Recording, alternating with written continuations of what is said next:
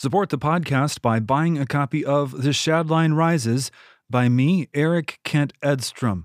It's available from Amazon, Kobo, Barnes & Noble, and Apple Books. You can also find it in paperback. Chapter 38 Her Enlightened's Kiss. The cell in the west bunk was a five pace by five pace shell. There was a wooden bunk, no padding. A lidded bucket stood in the corner. Moldy rushes were strewn about the floor, and they stank. Tim Hamilton paced back and forth, fists clenched in his effort to contain his growing panic.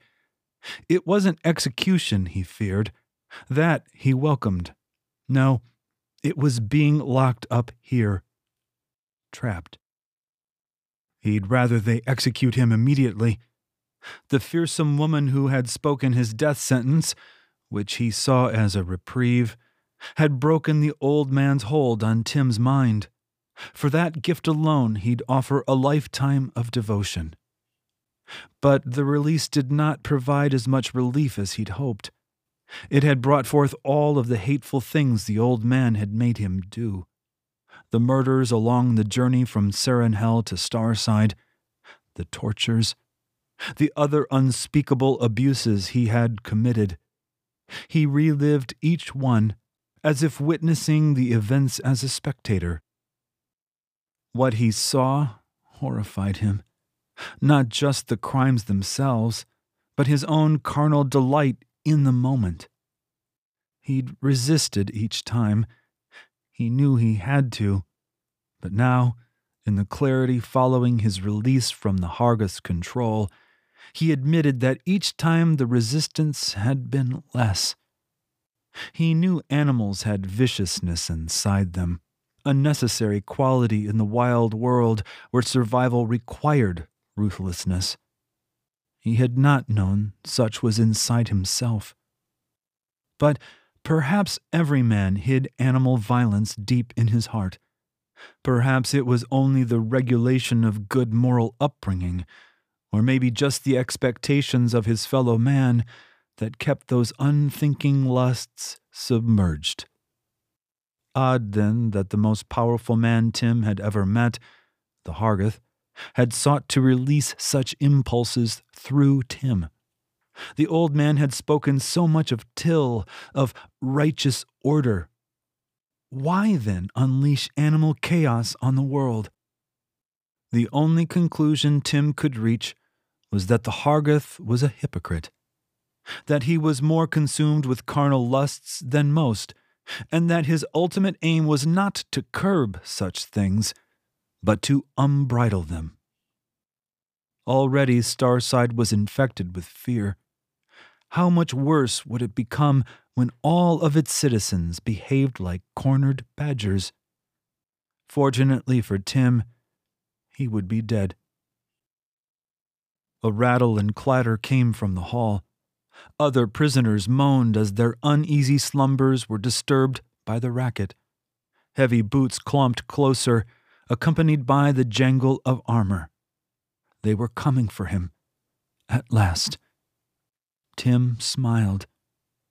There would be pain, more than he could bear, no doubt, but at the end of it, peace. The guard was accompanied by the commander of the watch, Captain Letishki, a rotund man in regal uniform, featuring many gold buttons and medals on his red jacket an impressive array of whiskers thrust from his lip and lower face. I have recalled something important, Tim said. A woman named Weiss went to the baths. She's a danger to the Merculans there. Bring him, Captain Letishki said. Tim was taken to a room that looked like a spare officer's quarters bed, lantern, wash basin, and mirror. Wash, put on those clothes. Letishki pointed at a shirt and pants. Black. The guard did not give Tim privacy as he stripped and scrubbed the prison grime from his skin. Tim avoided his own reflection. No need to see the face that would soon be slack in death. The fabric of the clothes was good, sturdy. It was new made, with creases from having been folded while still hot from drying by a fire. He was not provided shoes. A meal was brought coarse bread, meaty stew, good food, likely what the watch ate, a cup of wine. He ate it all, taking delight in each swallow. The air outside was cold and damp.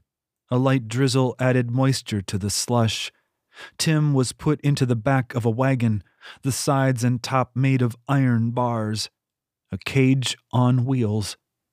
He was about to be paraded. The shirt was none too thick. The chill clung to him. As the wagon trundled from the gate of the West Bunk fortress, it joined a procession of men on horse. They were in their parade uniform burnished breastplate, plumed helms, serious eyes. The horses clomped at a steady pace, the nostrils sending forth plumes as their heads swung side to side. Their decorative bridles and festoons of red cloth gave them a festive air. The only words spoken were the sharp, brief orders of commanders as the horses fell in with the wagon. They descended past Grissonside great houses, where servants who had not been released to attend the execution were allowed out to watch him pass. A few called him villain and murderer, and other darker things. He accepted their disgust and hatred as his due. The procession was joined by an ornate carriage, drawn by rare white atlans. The birds' plumes hung limply from the damp, but their alert eyes and curved beaks seemed to challenge the skies.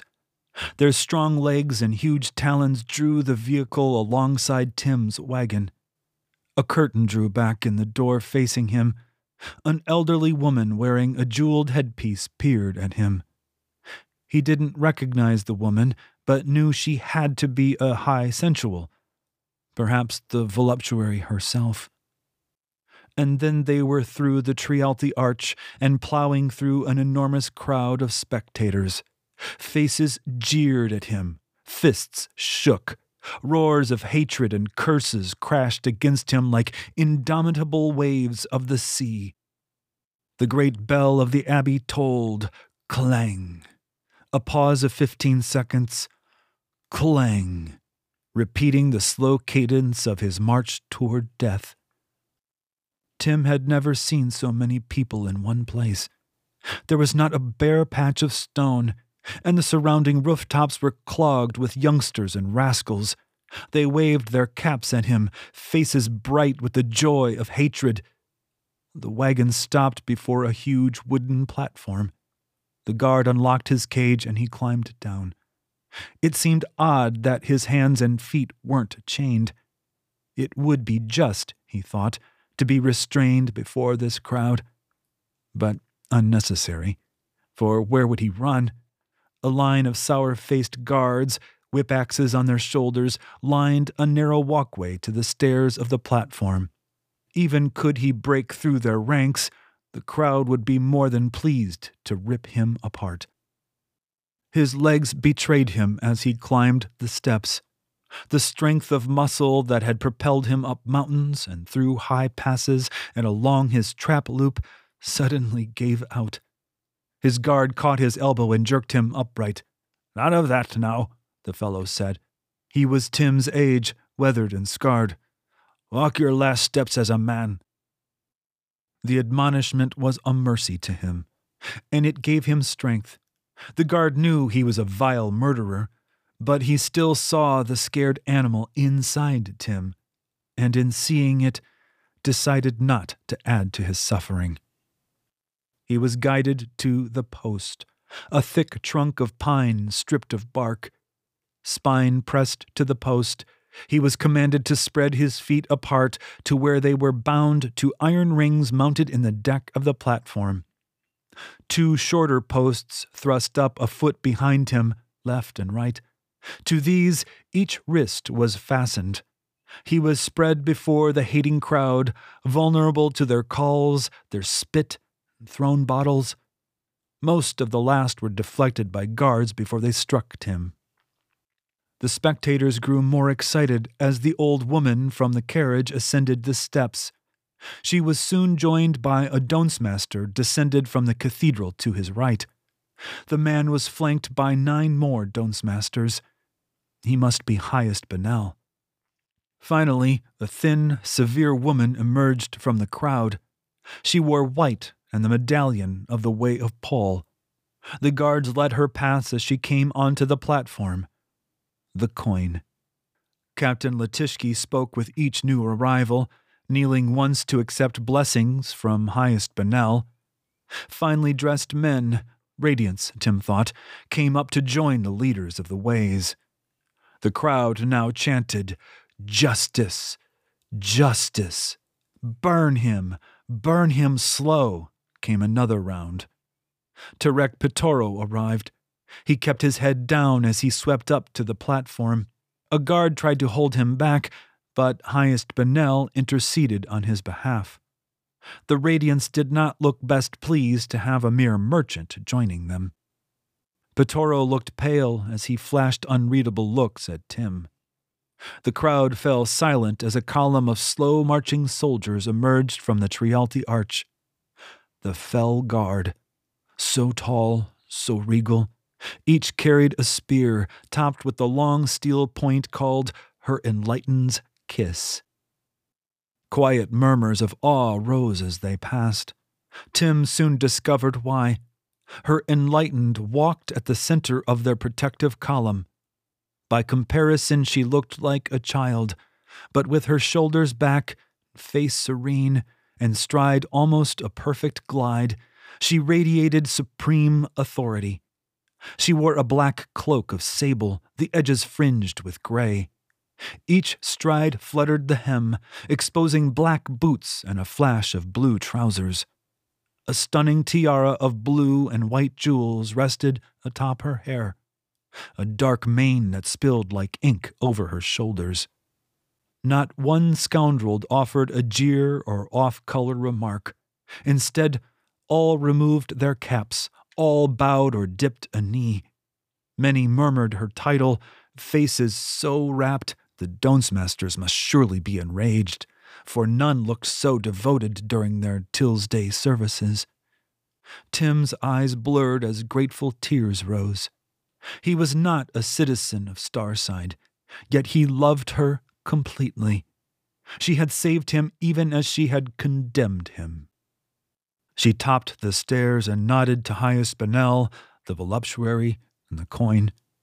A man emerged from among the fell guard, one nobody had noted because all attention had been on the monarch.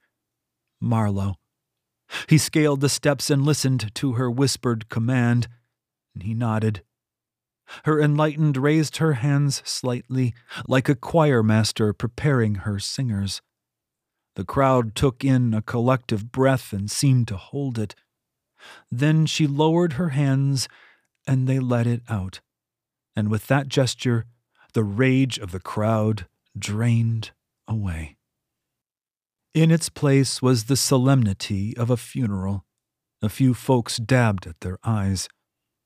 Tim's Mercus spark was weak, but he felt the woman take hold of her power. It magnified her voice as she spoke. Fleck's son, Rathman, please come to me. One of the men of the watch broke from the ranks below and marched up the steps. His children's blood was on Tim's hands and his mother's. The man was trying to keep his face expressionless, but color rose in his cheeks. His eyes held the hollowness of grief. The monarch greeted him at the top of the steps. Her voice did not carry, nor did his short responses. Despite his loss, he gave quick bows with every other word. Tim suspected he was grateful to her enlightened for the chance to wreak vengeance on Tim. She drew a dirk from her belt, handed it to the man. He took it, eyed the slim silver blade. She placed a hand on his shoulder and encouraged him to approach Tim. The woman's silence dropped. It had to have been Mercasine and then her voice rose all around the plaza. The city's justice! Rathman approached. In his hand, the dirk trembled.